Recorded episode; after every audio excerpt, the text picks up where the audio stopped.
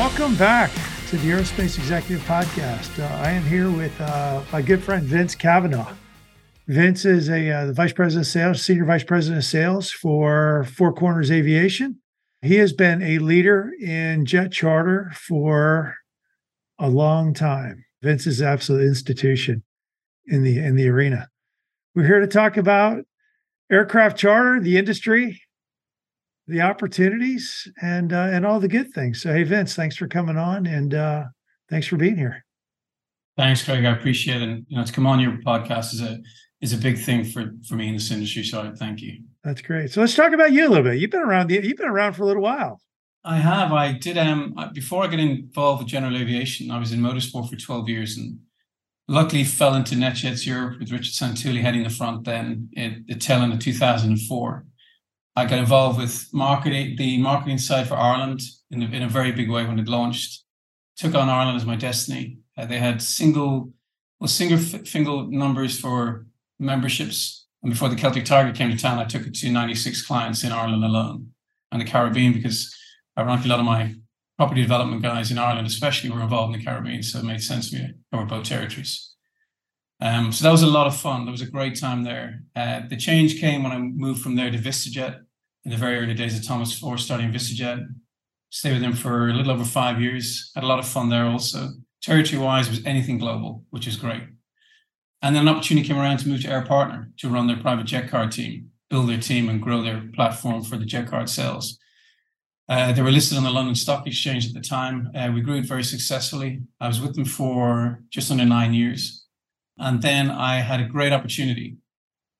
First introduced me by you, Craig uh, to meet with Brian Proctor over at Mente Group and Four Corners Aviation. Uh, and then I think in a few days meeting up with Brian, getting up to their offices in Frisco and seeing Brian in person, Michael Rogers and some of the team. I think within a matter of days we had a contract signed and off we went. That's awesome. Incredible background. You've seen, you know, you've seen the the the, the industry booms. You've seen a little bit of the busts. You've seen everything in between. COVID was an interesting time. A lot of demand, not enough supply. Where are we at right now? Where are we at? Where are we at as far as the industry? I mean, uh, yeah, I'm hearing a lot of business is great, business ain't so great, business is balancing. How do you see us now? You know, it's funny. I had, a call um, a Teams meeting early in the week with a, a great friend of mine who runs a family office. And in part of the conversation, I quickly learned, which is going to seem obvious to you, that he's had more things land on his desk recently about new opportunities, new programs, new solutions than he's had in a long time. So I think what we found on this side of the net of the, of the industry, you know, watching some of the mergers, some of the acquisitions, and sadly, some people go out of business, uh, has been one thing. So there's been some sort of consolidation of providers, solution providers. But to the other receiving end, to the audience, they're actually probably receiving more now insofar as solutions than they have in the past. Um, so I don't think what they're seeing from our side is anything but more opportunity for them, more offers, which makes the game a little bit harder from our side because it's more competitive, but then that's just part of the game. But I do think supply has definitely eased off, which has made it better for us. And you know, that famous phrase of, I guess, charter coming off its COVID heights, it has to happen. You know, from what we went through through that pandemic period, it had to happen. So I think what's being offered out there now just makes it more competitive for us. And the click to really keep your clients and to bring new clients on board is I've always felt is a relationship. And in that relationship, the biggest one that stands out is trust more than anything else. And solutions obviously got to work for them. It's got to suit their flying profile. It's got to suit their needs. Um, but they've got to feel trust. And I do feel it's a lot of it based around relationships. Technology and IT is always, is always going to play a huge part of our world. And it matters a lot. But I think the core to significant ongoing business and growing that existing business is through the personal relationship you have with the individual or the corporate entity. Uh, that's what matters for us, and that's what I, you know, when I see my colleagues and counterparts as competitors in the industry, it's that loyalty. Having that loyalty has kept their business and allowed the business to grow. Yeah, I, you know, look, the one thing I noticed during COVID was, you know, the the the, the demand got so hot that all of a sudden you started seeing a lot of new players come on the market small, you know, 135 operators with five, six jets, you know, a lot of wholesale. And like, wow, where did these guys come from? It started to get a little bit. I mean, I don't know if you guys thought or thought the same thing. But you know the you've got this bifurcation of the well-established players, you know, great reputations, and all of a sudden you had a lot of Johnny come latelys coming to the market, and you're like, wow, can they actually survive, or is it just a a little bit of a sign of the times? And then obviously, you know, Wheels Up started buying up Delta Private Jets, thank you, Mountain Aviation, things of the sort. So a lot of crazy things happening. Are you seeing some stability there now? Um, I think as an industry, definitely you know those acquisitions that happened and any merger you know are normally only done on their you know on the seller's terms you know they sold out because they wanted to sell out has there been a lot of you know one man band shops coming to the marketplace to try and take a piece of this booming marketplace which they saw yes but i think that's always been there i just think media now social media especially can advertise it more so you just become aware of it more so i don't think that's been a factor it hasn't really affected the business that much I think from my background, especially from my NetJets days, and, and VistaJet insofar as where they own a floating fleet, you had that safety and security on the sales side of, of having that resource of floating fleet and crew. That was mm-hmm. massive. Through those periods, and you probably remember yourself from FlexJet days, charter was spoken of, but it wasn't spoken of in a detailed way as anywhere near as good as being owned by aircraft. In other words, a provider that's got their fleet and crew is different to a charter. And so that that audience was almost half educated that listen, charters and like owning fleets, so keep a little bit away from charter. I think what the COVID period has done for us in that pandemic alone has allowed the audience to be educated around, well, in fact, the charter can be, through the right resources, absolutely as A, reliable, B, as safe, um, and see perhaps call it dynamic pricing, but can be in some ways more competitive than you've been involved in a fixed solution where you're bound to the terms of you know, a great provider saying to you, well, that's all great, but Mr. Picken, you must fire hours in this period of time. And if you don't, X, Y, and Z is going to happen. Yeah. And, and unfortunately, they're the small piece of the contract in the way in that you're not going to either read or perhaps not be told. Yeah. And when you find them, it just becomes sore. And then if something happens or an aircraft goes tech, which is always going to happen so at some point, you're going to start looking at your contract thinking, is this really what I want? And did I really sign up for this? Mm-hmm. Uh, and I think so. What happens with the charter world now, I think it's in a better place because it's been spoken of better, which it should be, because the pandemic period has allowed the audience to be re-educated into what's actually available in the marketplace, and that's yeah, a good. Yeah. It's really funny. So when I started with FlexJet, you know, the the three and a half years I was with FlexJet back in the the, the late '90s, early OOs, the mantra was, and NetJets was the same. We don't negotiate our terms are our terms. Okay. That's that's that's great, except the challenge the, the problem is your buyer, your your customers are really freaking smart. And they'll figure out a way. You know, if you think you're just going to keep shoving that we don't negotiate, they're going to figure out alternative ways.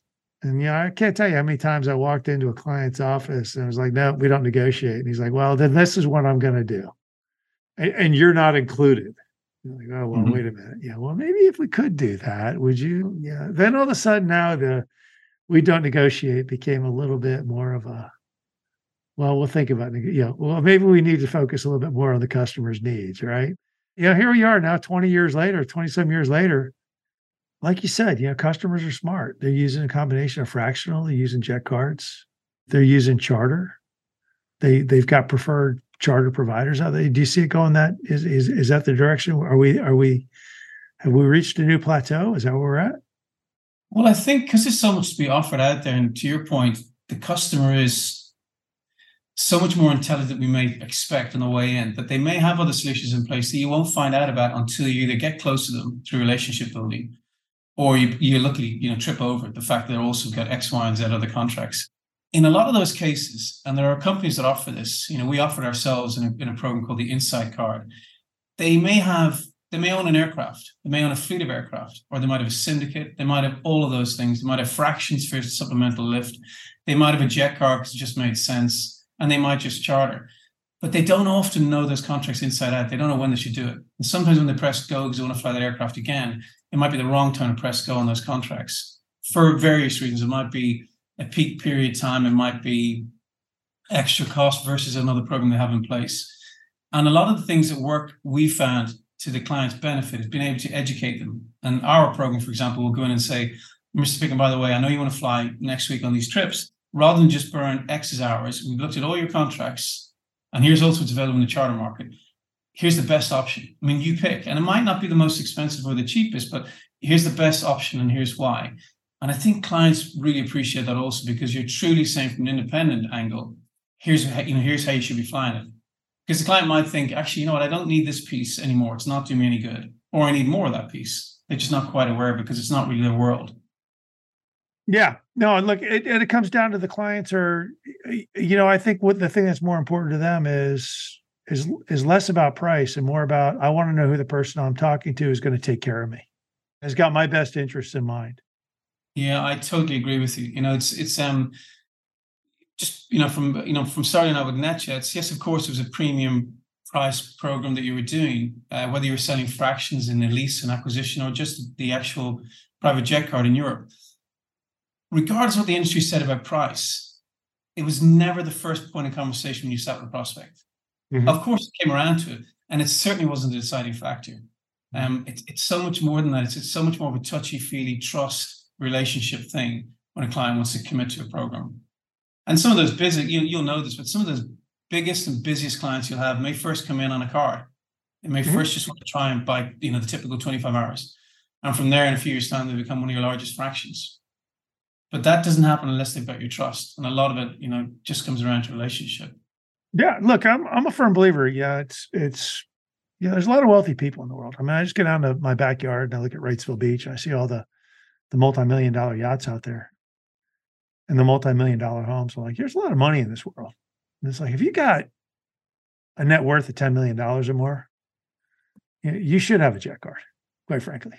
I mean, at, at, the end of the day, it's a quarter million bucks for whatever, you know, but the opportunities to go and get away from the airlines, maybe it's just a couple trips with your family. Yeah. A year. Maybe it's a couple business trips. Maybe it's just a backup for the business trip that you need because American Airlines or Delta can't get you home for three days.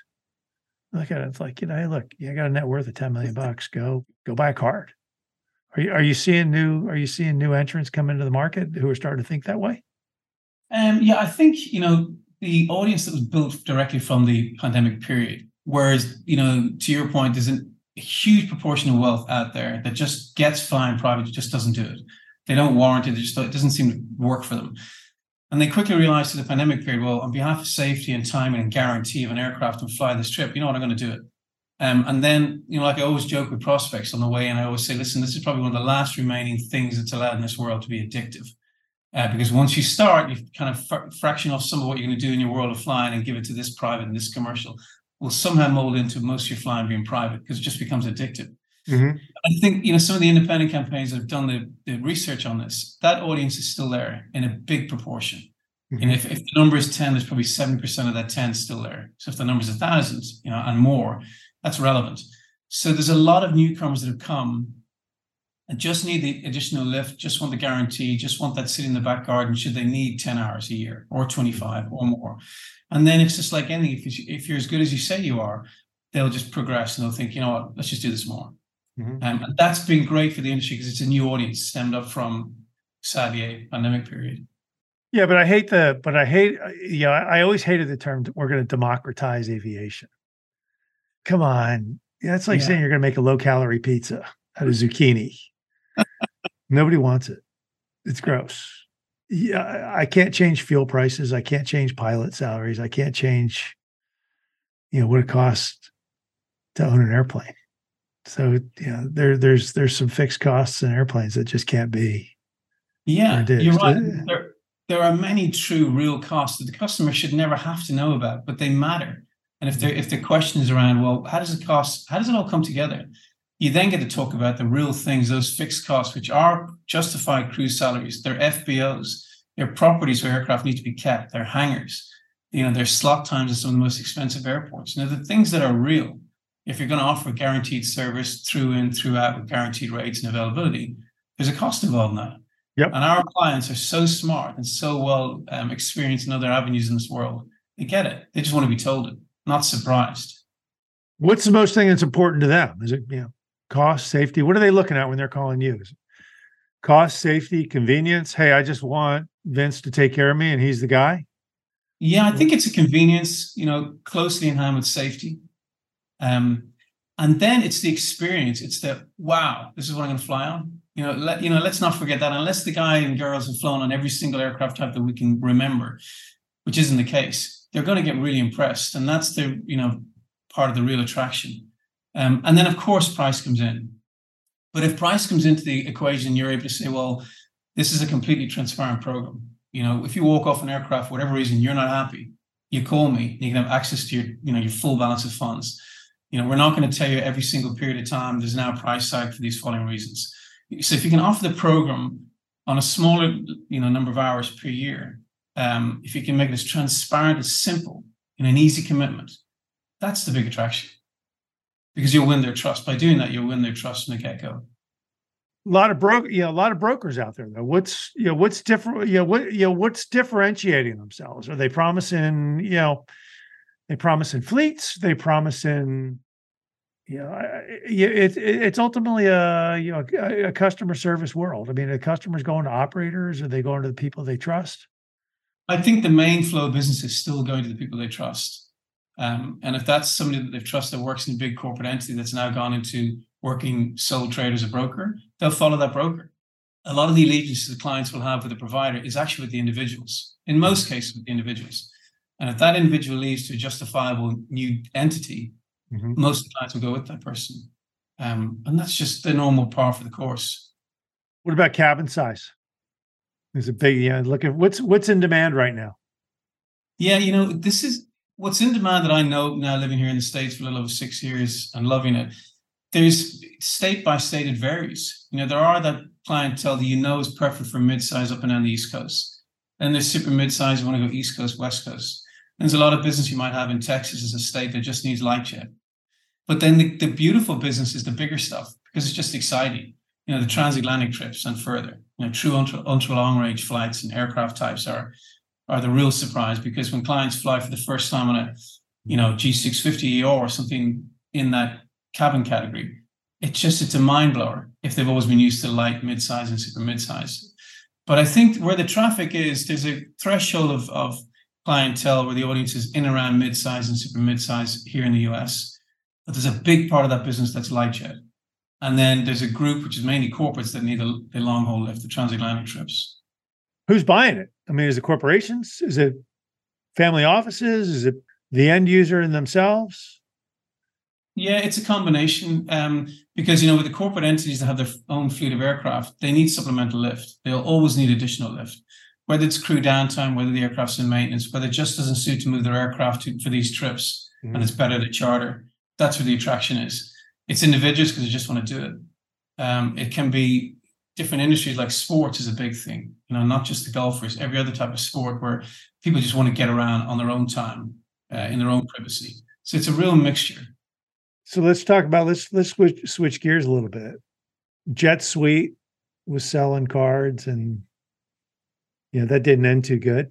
You know, Delta just pumped a bunch of money in and saved wheels up. You've obviously got, you know, FlexJet, you know, or and the NetJets. You've got VistaJet out there. There's some rumblings around VistaJet. Where should the buyers have their loyalty? Which should they be looking out for? I think having security in the program that they're in, insofar as they're safe with their funds, first off, if they're heavily committed, knowing that their funds are safe whether that means an escrow account or an independent account, but knowing that they've got access to their funds. Um, and if there's limitations around that, being clearly explained what those limitations are. I think that's probably foremost. If it's individuals or corporates, that's going to be foremost concern. But I think again, being being kept up to date with any movement in the industry is vital. You don't want a client telling you that I've just read it on so and so's site or picked it up in the news. They have to be kept informed. And I think that's a crucial part of holding on to that business is by informing the client of what's moving in our industry. Where are you seeing the opportunities? I mean, we just talked a little bit about some of the, you know, some of the, the, the roadblocks. Where do you see the opportunities out there? We see, um, without trying to steal the stage, but we see we have a program called the Freedom Program, which which really just fascinated me when Brian explained what the Freedom Program is. And it's simply buying an aircraft for a client and operating, running that aircraft without the client having to commit to the capital outlay. And therefore, it doesn't sit in their balance sheet, so it simplifies all the reporting, IRS included.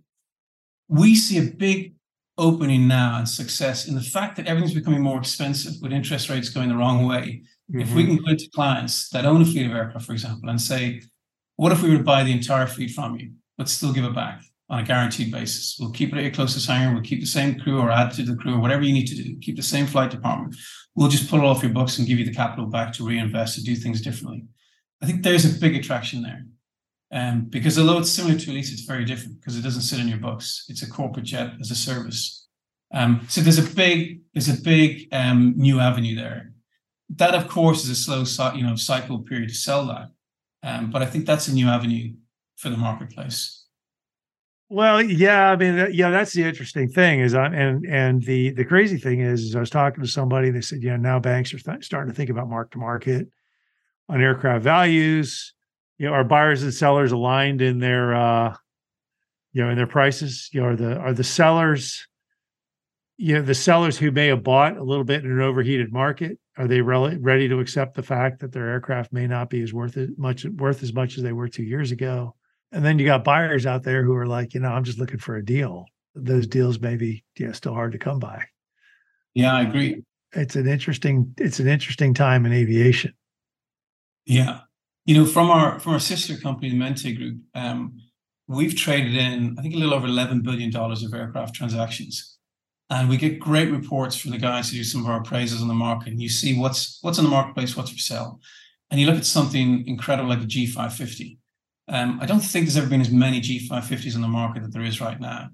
But then when you, if you're with a client, you know, holding hands looking to look and buy an aircraft for them, put them into a program, or manage it for them, or put it into our freedom program, there are so many of those aircraft not picking on the G550, but they're on the market that are just either trying to see what the aircraft's worth or just asking for so way out of scale what the aircraft is truly worth mm-hmm. that it makes that period of education that bit longer because you're not getting accurate pricing. And I think that's going to be part of the process in selling the aircraft is the education piece of what's out there, why is it priced like that, and is that pricing right? And justifying it why it's right and why it's wrong. Um, I think that's where we are on the aircraft valuation side at the moment. Yeah, it's a little bit of a it's a little bit of a logjam. I think is uh, you know it's it's just a little bit of logjam. A couple years ago, you couldn't find a G five G five. You couldn't sell your mother to get a G five fifty. Um, yeah, today there's a bunch on the market. Um, you know, yeah, Challenger three hundreds are starting to come available too. I mean, it's it's uh, it's an interesting it's an interesting you know dynamic when you see buyers and sellers starting to you know, play and you wonder what clears the logjam out from there. Yeah, it's it's it's going to be an education piece where a buyer or a seller is going to understand if it's priced wrong, why it's priced wrong, and that that's that fine line of how you you know how you explain that.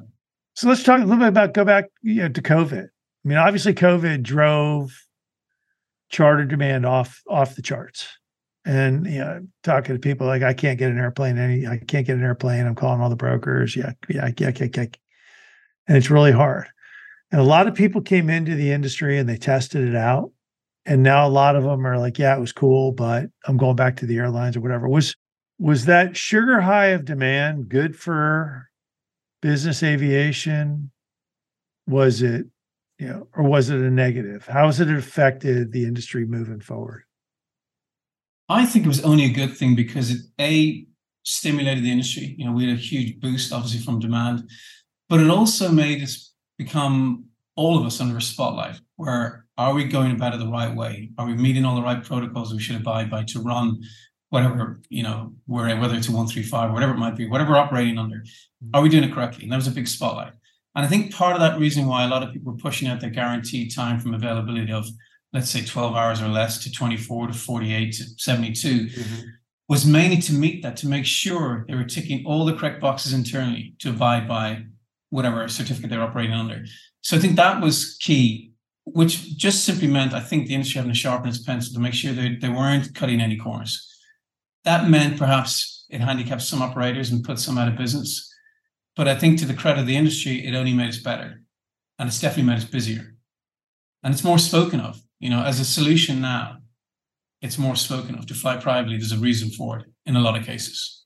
Along the same lines, lots of challenges with pilots, lots of challenges with mechanics, lots of challenges getting you know, MRO, you know, space in the in the maintenance hangars.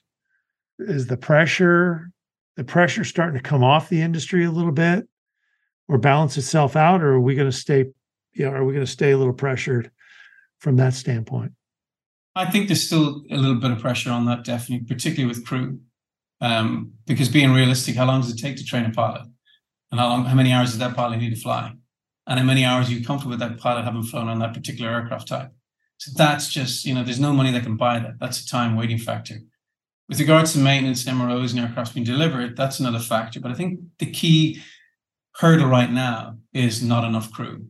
Um, and qualifying what is the right crew and how do we go about getting enough of those people. And unfortunately, that's just going to be a time thing. What are what are clients asking you when they're when they're talking? Hey, Vince, I want to I want to charter a jet or I want to buy a card. Are they asking you about crews? Are they asking you about types? Are they you know what are they afraid of? A lot of 20, 20 year old airplanes out there. Yeah, it's no big deal. I get on a 20 year old airplane all the time, but a lot of people won't. You'd be surprised, you know, the number of conversations I've had where that doesn't come up. And if you bring it up, which I will always, in most cases, do because it just makes sense to bring up age of aircraft, um, how many hours the individual pilots have flown on what aircraft type, whether they're, you know, second in command or the pilot, sorry, captain pilot. I'll, I'll raise it to them because it gives them assurance of who it is they're dealing with. And I'll say that the limitation of what's been set to, you know, within the US for Wyvern and Argus rating, it's X. Well, we'll double that and triple that in some cases. And that gives the end user, the people that are flying on board that aircraft, a lot of assurance of questions they weren't thinking of asking. So I think that should be brought up because it shouldn't be hidden. Um, because you know, there's a lot of praise that should be given to those pilots, to the crew, to the how the aircraft's being maintained, to how it's been insured, how it's been looked after. And once those are brought up, again, you just give a lot of comfort to the client, to the end user. Is it like a checklist? Are they asking for, hey, who's who who who's the crew? What's their what's their background? Tell me about the airplane, or is it, or, or are they taking, or, or, I mean, I know there's always clients out there that that are going to ask every question. I'm just going to get on. I'm, I'm going to get on the jet like it's American Airlines, and we're, we're we're okay with that too.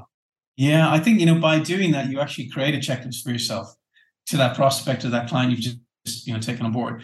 But there's nothing wrong with that. Those are questions that should be asked because they're going to be asked at some point.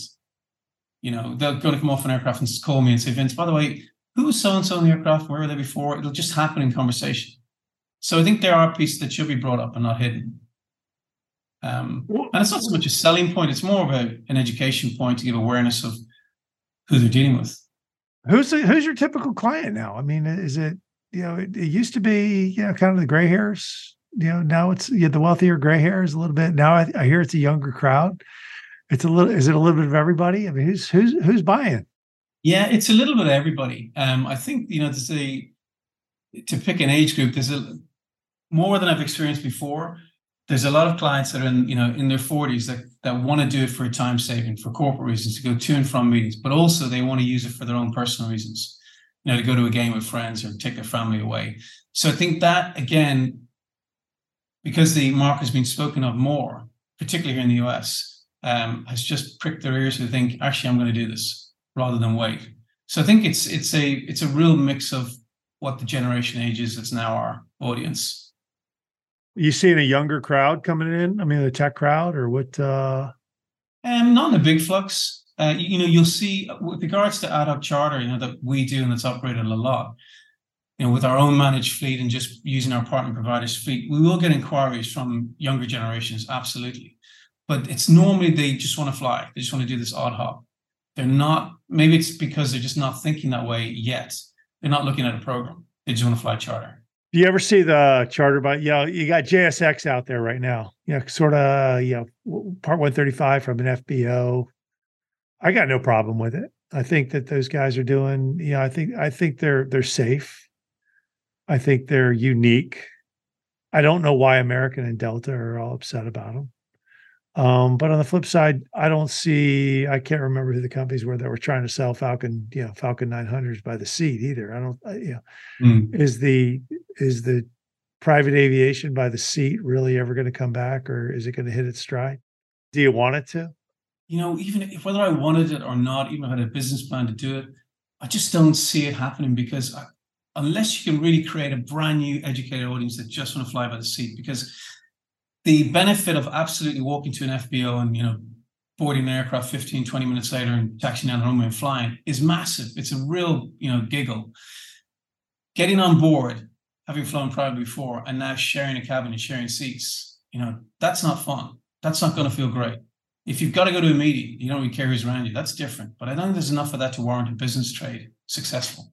So I'll be, you know, kind of the jury for me. The jury's out on that. I think it's a, it sounds so great on paper, but in actual fact, to do it, it's that's really creating a, unique yeah concept to fly by seat. Well, that's a lot of what you know. American Airlines used to fly Fokkers, you know, Fokker 100s. So it was all first class seating from L.A. to to Dallas, and it was never that profitable. I mean, I'm yeah, the JSX thing. I you know, I I get it. We'll see where it all comes out, but I mean, that's ultimately what I think comes out to. It's such a unique business plan when you talk about, hey, I'm you know, I don't want to get on a Falcon 900 with seven strangers. I'm gonna get on by myself. If I'm gonna get on it, I'll pay for it. Yeah, I think you know you're right. I think if you're flying East Coast, West Coast, there's ten people on board, and you don't know eight of them. You know that six plus hour flight is going to feel like sixty hours. Just not yeah. going to be. Now, if you're flying, you know, shuttle service, you know, and you've said JSX, absolutely. If if you're a a golf resort and you know you've got the same clients come down from point X to your golf resort, mm-hmm. then why not have a shuttle service? And I bet you everybody on board will love it. But that's oh, yeah. a different. That's a great model. Uh, and kind of wrap that all up is yeah. Is, you got the guys that fly 737 from Silicon Valley out to Hawaii. You know, kind of it's like that club. Yeah, yeah, that's a lot of fun. Hey, look, we're all yeah, we're all going to the same place. We're same neighborhood, whatever. It's fun to me to see how many you know, business plans. How now? How did you get into? I mean, you you're you're in the motorsports industry. What what got you transitioned and and ultimately really successful? I genuinely tripped over this um, NetJets. So I met at the time a lady that was running their HR department, um, Lindsay. I met her living I lived in London for a little over 20 years. I was in Bahrain a lot with Aston Martin Racing. They had the DBR9. Uh, they were developing the, the gearbox, so it wasn't ready yet. They had a team running the car. And, and I was potentially just selling the car to privateer teams, the same spec car. But I was away a lot and I came back and met this lady from NetJets Europe. And we were just chit chatting one evening. She said, um, I, she said, you know, how's it all going? I said, well, it sounds great and it looks great on my CV and stuff, but I'm getting bored. I'm, I'm away an awful lot and I didn't want to be that way that often.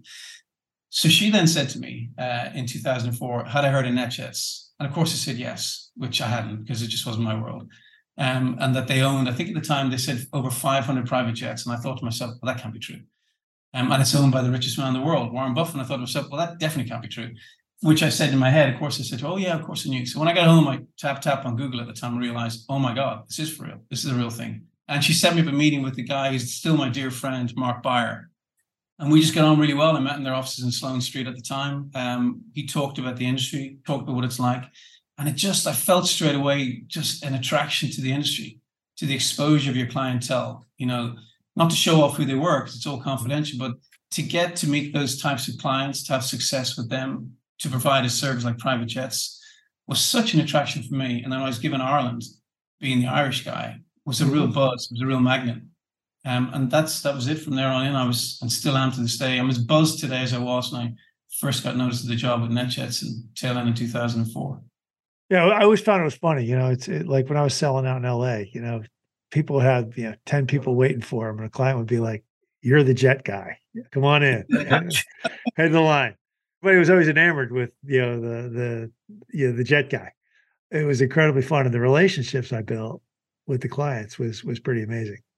I agree. Yeah, yeah. I'll never take that for granted. Some of the people you meet, the avenues you go down, the places you end up um, to meet clients, to be with clients, is just a it's it's one to be really cherished, and I've, I've adored it from the start. How do you see the industry moving forward from here? Are you bullish? You you cautious? You bullish? you know, what are you thinking about? So goes, you know, so goes the economy, so goes private aviation, and and yeah, everybody you know, is, is, keep, you know, there's some some doom and gloom in the air, but um, yeah. I'm not so sure that's the case. What do you what do you what are you seeing? I, you know, I'm. You've said the word bullish. I not naively, but I always think bullish about it because I think if you're as good as you say you are, then you know where the you can still find the audience. So, and you said before on other things that you know this rotates, it swings. This world that we're in private jet world swings, similar to property. Um, you've just got to be ready to stay along for the ride and have your clients that are with you. Um, of course, you may lose some along the way, but it's again, it's all it's all around a relationship. So I would be confident going forward no matter what may happen, um, that we can find that new audience and continue to build. Yeah, I, I look from a sales standpoint. I, I, love I love the way you're you're thinking about it. It's it's like you you always could tell the Johnny come latelys because they're praying that the good times always roll. You know, the established players who are really good are like, hey, look, I'll flex. You know, when the good times when the good times stop rolling, I still have my clients and I still know how, who they are, and I still yeah. know how to attract them. That's ultimately how you figure out who's wheat and who's chaff. Right, I agree with you it's uh, you know where there's chaos there's opportunity. And quite frankly you know sometimes i just want to see my weak competition get flushed out because they can't hang. They, they create a lot of noise out there. So yeah. so the four corners freedom program it's pretty unique. You guys are, it's, it's aircraft as a service.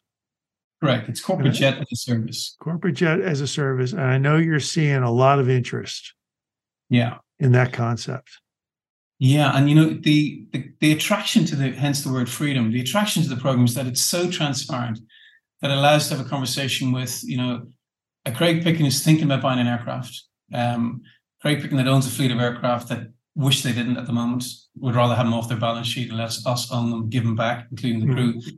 So I think how the freedom program is talked about and explained to the audience is vital because it is as simple as the term says, freedom. You know, there are you know some of the again, it being a long cycle, some of them are short, but when an entity knows that freedom can come in, replace their entire fleet, allow them the capital back to reinvest or do whatever they wish with their own capital, and yet still keep tabs on their aircraft. In other words, mm-hmm. still have that aircraft at their closest hangar based on a guaranteed availability. Mm-hmm. We can then say, and listen, over a five year period of the contract, what if we charter the aircraft and absorb some of your costs per year? Some clients will go, no, we don't need to. Some will go, well, actually, we only fly 200 hours a year, so can we look at maybe charting 100 hours a year?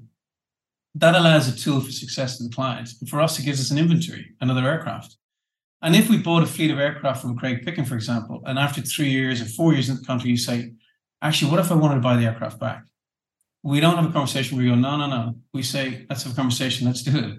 So it's a really, it's it's always in the client's best interest, but I think mm-hmm. it's a program where it's a it's a refresher because it's something truly new. Yeah, it was a unique concept when Brian rolled it out. I'm glad to see it's getting some traction. I mean, especially today where the political environment is such that, you know, maybe I don't want, you know, maybe I don't want my t- my tail number tracked, or you know, I don't want to land in Europe, yeah, in front of you know 50 protesters who are taking pictures of the airplane and tracking it back to me. I think there's a lot of reasons to go a different. You know, there's a lot of reasons now companies have to to go that route yeah, optics, you know, plays a big. And I hadn't forgotten living in London for so long and being from Ireland, but optics plays a big piece in this world of, of general aviation. And when I was at eBase and everything happened, and people were strapping themselves to aircraft and locking themselves to Gulfstream, I quickly realized again as a reminder how, how optics plays a big piece in the European world because it's just so much smaller geographically. Um, and you know, we got a lot of inquiries directly from eBase just because of that scenario. So that that matters. You know, if we talked about this 15 years ago, it would be a topic of conversation, but it wouldn't be that vital. Now it's a vital piece. The optics plays a big vital piece. Freedom program really shines for these guys. Yeah, no, I love it. I love it. So good. How do folks get a hold of you, Vince? Well, you know, naturally through our website, fourcornersaviation.com. Um, my email is vkavanagh at fourcornersaviation.com.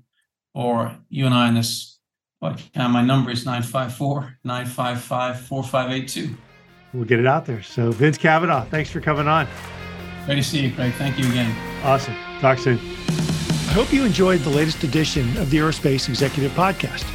You can reach out to me directly, Craig at NorthstarESG.com, or check us out at www.northstaresg.com.